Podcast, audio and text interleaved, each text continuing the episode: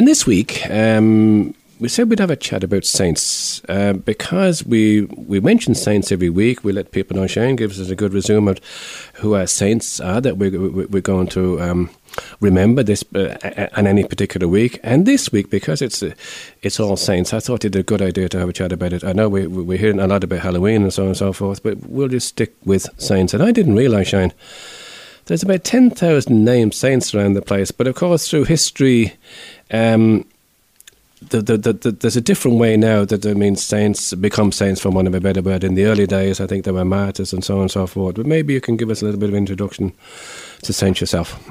Okay, when you're talking about those particular types of saints, John, we're talking, of course, about those officially recognized by the churches as being witnesses and particular exemplars for us to look at and to, I suppose, copy in the way we live our lives. And yes, there's about 10,000 officially on the various calendars, if you take into account the Latin calendar, which we belong to, plus the various local calendars and the Eastern Orthodox calendars as well. And of course, the whole thing with the saints is these are the ones that have only officially been recognized, either through the centuries or through the modern process of canonization. And canonization is a process whereby the church, through a number of steps, makes a declaration that a person's life is worthy of example, and that person is, we believe, is enjoying the vision of God, the beatific vision. And it's an infallible declaration, actually, when a saint is canonized. And the steps up to it are, you know, you have venerable, servant of God, venerable, beatification, where the person is called blessed, and then saint, which is the top one. And why we have approximately 10,000 saints, there are many hundreds of more blesseds as well.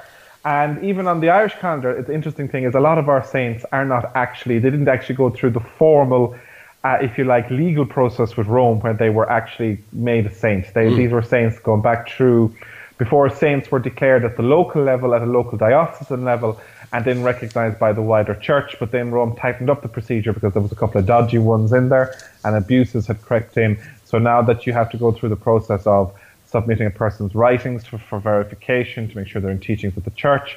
And then for beatification, you have to have the first miracle and then the second miracle for canonization. So that's kind of it, kind of in a nutshell. But we're going to have an interesting reflection now from Bishop Robert Barron. Now, Robert Barron is the director of the Word on Fire online evangelization mission. And it started out in Chicago, but Bishop Barron has since been appointed as an auxiliary bishop to Los Angeles. But he has kept up with this work. He's regarded as the modern-day Fulton Sheen. And if you ever come across him online or his books, he seeks to engage with the modern culture in a way that is unafraid but is also very positive, and taking on arguments and discussions that people have. I mean, his online portfolio of videos is actually very, very impressive. But what we're going to listen to now for the next 9 to 10 minutes is Robert Barron discussing All Saints and just kind of sharing a few thoughts on it, and then we'll come back when we're finished with him there. Okay? Okay, let's go. At the very beginning of the 20th century, there were two young Parisian students, intellectuals. One was called Jacques Maritain, and his girlfriend was called Raisa. And Raisa was a poet. Jacques Maritain was a student of philosophy. They were agnostics, more or less. And they decided that life was meaningless. And one day in the Luxembourg Gardens in Paris, they made a vow. And they said, unless we can discover by the end of the school year the meaning of life, we will commit suicide. And so during that period, there's something very, Parisian and a little over the top about all that. But while they were waiting for the school year to come to an end, Jacques Maritain read a statement by Léon Bloy, who was a French spiritual writer. Léon Bloy said, there's only one real sadness in life, not to be a saint. And that had a huge impact on young Jacques Maritain. Bloy was insinuating that there's all kinds of sadnesses. I mean, I didn't become the success I wanted to be. I didn't achieve this and that. I didn't get the money I wanted. All kinds of sadnesses, but they don't matter at the end of the day. There's only one real sadness, not to become a saint, not to be the person that Christ wants you to be. And see, once you get that, and here's I think what struck Maritain, Once you get that, your whole life changes. Your whole attitude changes, because most of us spend most of the time fussing about trivia. And it might be something as, you know, becoming the President of the United States, but from a spiritual standpoint, it's trivial. If you accomplish that but don't become a saint, or to make all the money in the world, boy, that's important in the common imagination. But from a spiritual standpoint, it's trivia. The only real sadness, the only real failure is not to become a saint. That woke Jacques Maritain up. And I think of it whenever this Feast of All Saints rolls around. One way to characterize sanctity is simply becoming a friend of Christ. It's becoming Christ's friend. Better, allowing Christ to live his life in you. When St. Paul says, it's no longer I who live, it's Christ who lives in me. That's what it means to be a saint, that you allow Jesus so to dominate your life in every aspect that he's your Lord. Of course, Dominus in Latin just means Lord. He's the Lord of your whole life. And here's something, because I've stressed a lot, this non-competitive quality of God. You say, well, you know, I'm no longer alive. You're living your life in me. It sounds so oppressive, as though I've just surrendered everything.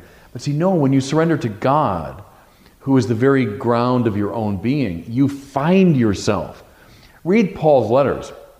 His personality is evident on every page. His unique form of intellectuality, his own passions, his emotional life. I mean, all of it's there. Paul is Paul. But he can say, it's no longer I who live, but Christ who lives in me. The old self, focused on ego and success and money and power, all that business. That doesn't matter. It's no longer I who live, that old self, but it's Christ who has come to dominate me. And that means I, Paul, have found my deepest self. That's what it means to be a saint. Well, part of the genius of the church is that we have so many saints, and the saints are so diverse. There's nothing of this kind of, I think of, you know, Maoist China in the 1950s and 60s, where everybody's wearing the same thing and saying the same things and walking the same way. Well, that's just tired, you know, monotony. The saints are not monotonous. There's a wide variety of personalities, styles, background, education. What do they all have in common? They've all become the friends of Christ. They've all allowed Christ to live his life in them, but the perfection of God is such that it requires this wide variety of manifestations in order to show itself adequately. There's no one saint who expresses the fullness of God. Each of the saints, in his or her own way, express something of God's power. I use the image of a bright white light that passes through a prism, and then it breaks into many colors.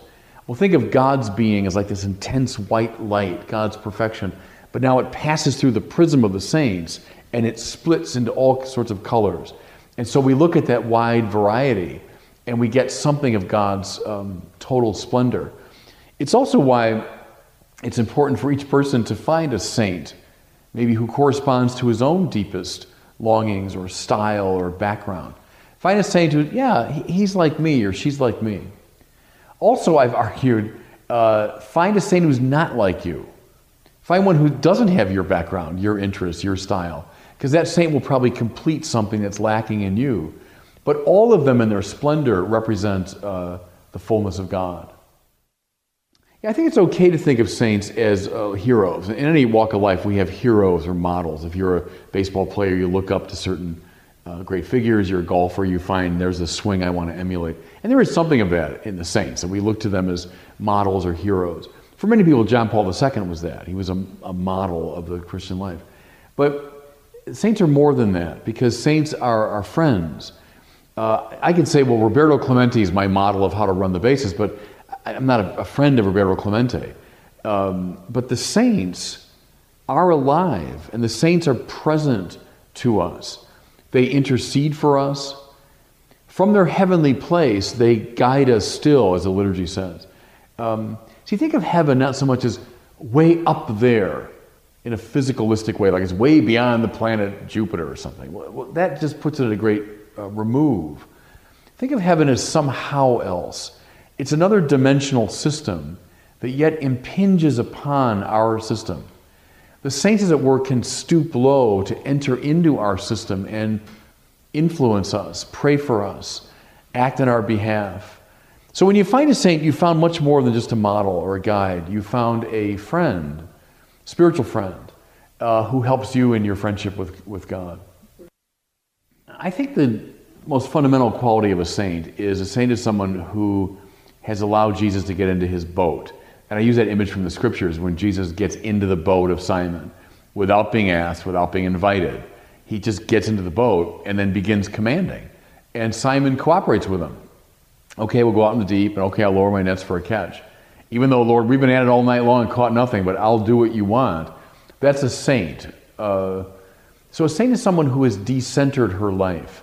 It's no longer her projects, her plans, her goals. It's now what Christ wants to accomplish through her. And so she sees herself as a vehicle.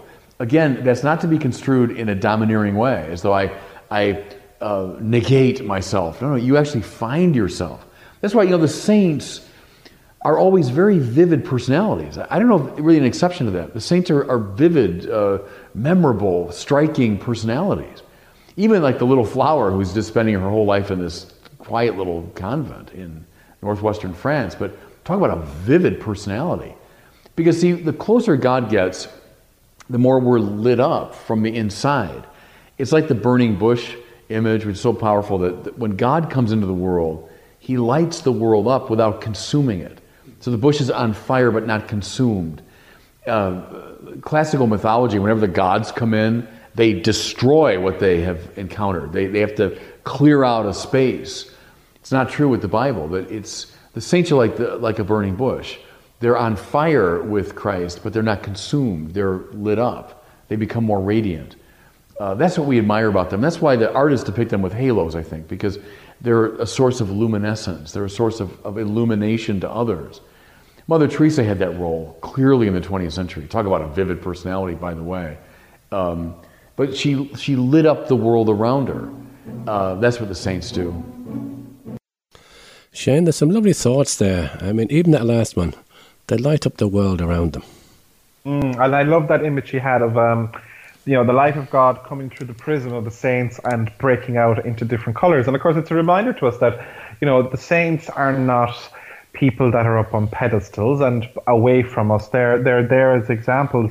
And of course, one of the challenges, I suppose, that the church has at the moment is that so many of the saints are seen as either being religious or part of religious congregations. And it's one thing, I suppose, that both Pope Benedict, John Paul II, and Pope Francis have tried to do, is they have tried to bring much more ordinary lay people forward as role models. So, for example, you have the parents of Thérèse of Lisieux were canonized. There's a number that are in process currently with Pope Francis that have been beatified. One I think of is Pier Giorgio Frassetti, yep, who was an Italian saint. He was a young guy, very much involved in Turin and helping with the poor. And he's now regarded as he's a Dominican tertiary saint, or blessed rather, and he's on his way for canonization. So, there's different saints like that. But coming back, I suppose, to what we are celebrating, and which is, of course, is the Feast of All Saints. And Feast of All Saints this week is, just for those in Ireland, it is actually a holy day of obligation. Mm-hmm. So people are asked to, if possible, to go to attend Mass.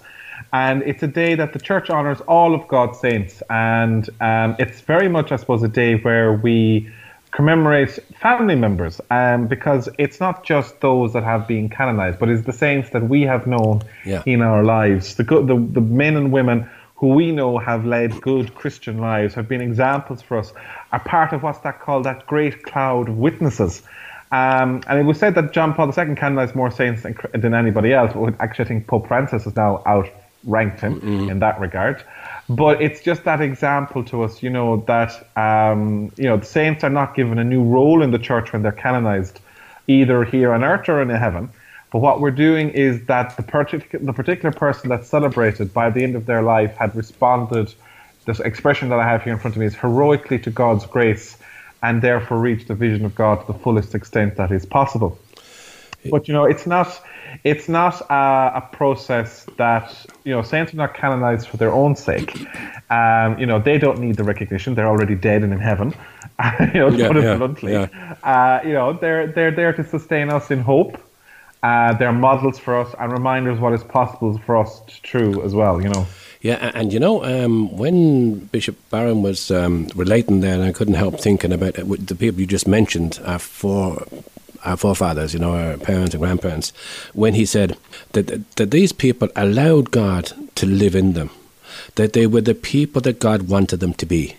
So that's the message that I got from that anyway, was all these saints, including our forefathers, going back over centuries, they all allowed God to live in them, and so they didn't have to do anything special. Well, they were doing something special. They were allowing God to live in them, and it's easy, and yet it's not so easy, because sometimes we want to do our own thing. These are a beautiful example to us. And you know, it's a reminder to us, I suppose, that, you know, they're that expression, the communion of saints, is what we celebrate on the Feast of All Saints. And the communion of saints, of course, has three parts. It has the church here on earth. It has the church, what was called the church, which is the old terminology was the church militant. Then you have the church triumphant and the church suffering. The church triumphant, of course, was those that are in heaven already. That, as someone has described, the glorious communion of saints, you know, and it provides us with a massive list of prayer partners. Because one of the things, I suppose, that's turned around is, for Catholics in particular, there was this accusation that, you know, we idolize saints, or we, you know, but I suppose one of the best examples you could give to that is, you know, it's if something's troubling you in your life, you know, and you might ask somebody to say a prayer for you, and it's the same kind of analogy that you'd use when you ask a saint to say a prayer for you, because we don't believe that because they're in heaven that they are farther away from us, or that they can't do anything for us. So it's the same sort of logic when we ask the saints to intercede for us. And it's not a superstition, although it can verge on superstition at times if people are not careful. You know, so it's just, we have these heavenly models of holiness, and you know, these are men and women whose generous spirit, I suppose, reflects that gospel call to love, and to serve God and to serve others. And you know, it's you know, if you look at it, the gospel for the Feast of All Saints is the Beatitudes. You know, the gospel that goes, blessed are the poor in spirit. And it's interesting, there's no mention of blessed are the rule makers, or blessed are the obedient, or blessed are the self-righteous, or blessed are the judgmental. You know, that's not, you know, what Jesus equated holiness. He was about reaching people in their hearts, giving them reason for hope and joy, and encouraging, I suppose, true and, what would you say, lasting conversion, you know? And I suppose it's for us to think about, who are the saints we associate? Who are our personal saints? Who are the saints? Who are our go-to buddies when we want to have a chat? You know, for some people, I know particularly in Ireland, there's a great devotion to Padre Pio, for example, or there's also a great devotion to the Little Flower, Saint Teresa of Lisieux, as we saw when her relics were in Ireland a couple of years ago, and the huge crowds that turned out. But it's also a case of, you know, there's a great devotion actually to local saints, particularly in certain parts, say Kilidi here in Limerick, and of course the tradition of the devotion to St. Ita. You know, so it just depends where you are as well, I suppose, in different parts of the country. You know, the other challenge of it is then there's Irish saints that we don't know a whole lot about. Like, it'd also be a challenge to ask people to name Irish saints and the Irish martyrs, for example. You know, people that have suffered and died for the faith and are examples for us, aside from maybe, say, St. Oliver Plunkett, who is one of the few canonized saints, officially canonized saints that we have. People might think of St. Patrick, St. Bridget, St. Colum Cille, St. Columba, St. Brendan the Navigator. You know, so those like St. Kevin of Glendalough. Cork, obviously, it's St. Fenton or Finian. Finian, can't remember. And then, you know, so it's predominant saints associated with particular areas of the country. But the question, I suppose, for us this week, as we look forward to celebrating this great festival of all the saints, are who are those people, not necessarily those that have been what's called raised to the all glory of the altars, but who are those people who have been exemplars and examples for us in the Christian life, and that we are sure are probably enjoying, you know, eternal happiness with God, and, you know, remembering them on that particular day. And you know, that's the idea around it. And of course, the thing about it is, John, it's something you mentioned at the top of the segment, which of course is the tradition and the linkage in with Halloween. Mm. And the reason for that is in Old English, All Saints' Day was known as All Hallows, Hallows being holy, so All Saints. And so Halloween was the eve of All Hallows. And I suppose the tradition being that, you know, we would keep a vigil before the solemnity, which was the idea behind it. Of course, there's also the traditional linkage in with the Celtic tradition of Samhain, and, you know, Halloween being one of those thin moments in the year when when the dead and our beloved dead are kind of closer to us in many respects. I suppose the challenge for us is to try and scope out what is the Christian part of that festival and that celebration, as opposed to the carry-on that we sometimes see in the modern secular world. And something that we have to be careful of and to remind ourselves of, that Halloween actually does have a Christian emphasis. It came out of a Christian culture, even if it has been, you know, overtaken by other forces. And it's just to be careful of that as well, you know. And there's nothing wrong with celebrating Halloween in one sense, but to remind ourselves that the focus is the eve of All Saints, and that is its purpose in the calendar. It's the last day of October, it's the last day of the autumn, and we're heading into the winter, and particularly in the Northern Hemisphere, it's a reminder to us that we're heading into the dark days of winter. But as the days are getting shorter, we're also heading towards Christmas, when days will start to get longer again. And so again, just a reminder, and Wednesday next, the Feast of All Saints, time maybe that around that period where we can remember people, as Shane said, who we knew personally, people who went before us, who had their lives dedicated in some form or other, heard what the Lord wanted them to do, and up they went and done it, whether that was ploughing a field, or whether that was minding children, or whatever it was. But they done whatever the Lord wanted them to do at that particular time. So we thank them for that, and we thank the example of all the saints. Shane shares with us each week saints from various parts of the world. I know there's various calendars. Just one quick one, Shane. Mm-hmm. There is the universal calendar, and there's the Irish calendar. A quick little explanation. What's the distinction between the two? Okay. Yep. The universal calendar is the official calendar, which is maintained, if you like, by Rome. Yep. And these are the saints that are celebrated universally around the church. Then we have what is called the Irish calendar. And the Irish calendar are specific feasts and celebrations of the saints, which are only celebrated within the Irish church. Mm-hmm. So for an example there, one of the best examples we could give there is actually, I'll give two examples. The first example is Saint Patrick. So in Ireland, St. Patrick's Day is celebrated as a solemnity, because obviously St. Patrick is the apostle to the Irish, and is the, you know, it's our main patron saint. Mm-hmm. So in Ireland, that's ranked as a solemnity. But around the rest of the world, St. Patrick is just another saint, and it has the rank of what's called a memorial, which is just like two steps below. Okay? Mm-hmm. So another example then would be, for example, even within the Irish calendar, there are slight differences. So for example, we have a local calendar here in Limerick. So on I'm going to say the 3rd of January, but I need to double check. And the 3rd of January is the feast day of St. Munchen, who is the patron saint of Limerick Diocese. So on the Irish calendar, St. Munchen is just mentioned, but for Limerick, that's a solemnity, that's a feast day. Yeah. So it's just, there's different ranks within the calendar. So basically you have different celebrations. So diocese will have a local one because they remember local saints. Ireland has one, and we have a national calendar. So for example, the feast day of Our Lady of Knock is celebrated on the Irish national calendar. And then we have the universal calendar, which links us back into the big saints like, you know, John the 23rd, St. John Paul II, St. Peter, St. Paul, those kind of feast days. So it's just part of being part of the greater Catholic family, if you like. Thanks, Shane. We'll try to remember that as you mention these each week as we go through the first part of the programme. But in the meantime, Shane, you suggested that we go out with a little piece of something by Matt Maher. Yeah, it's a little bit different, I suppose, this morning on the radio program, but it is a version of the Litany of the Saints.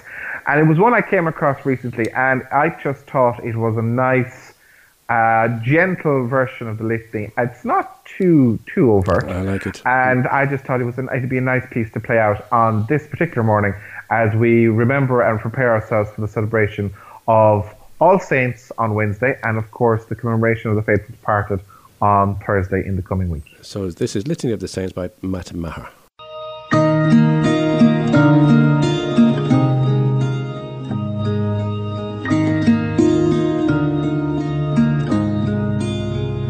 Saint Michael,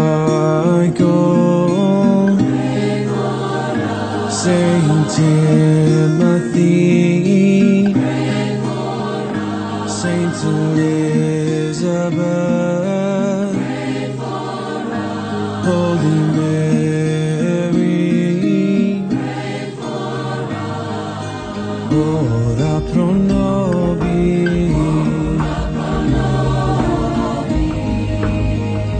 Juan Diego, Catherine Drexel, Saint Francis, Saint Lucy, ora pro nobis.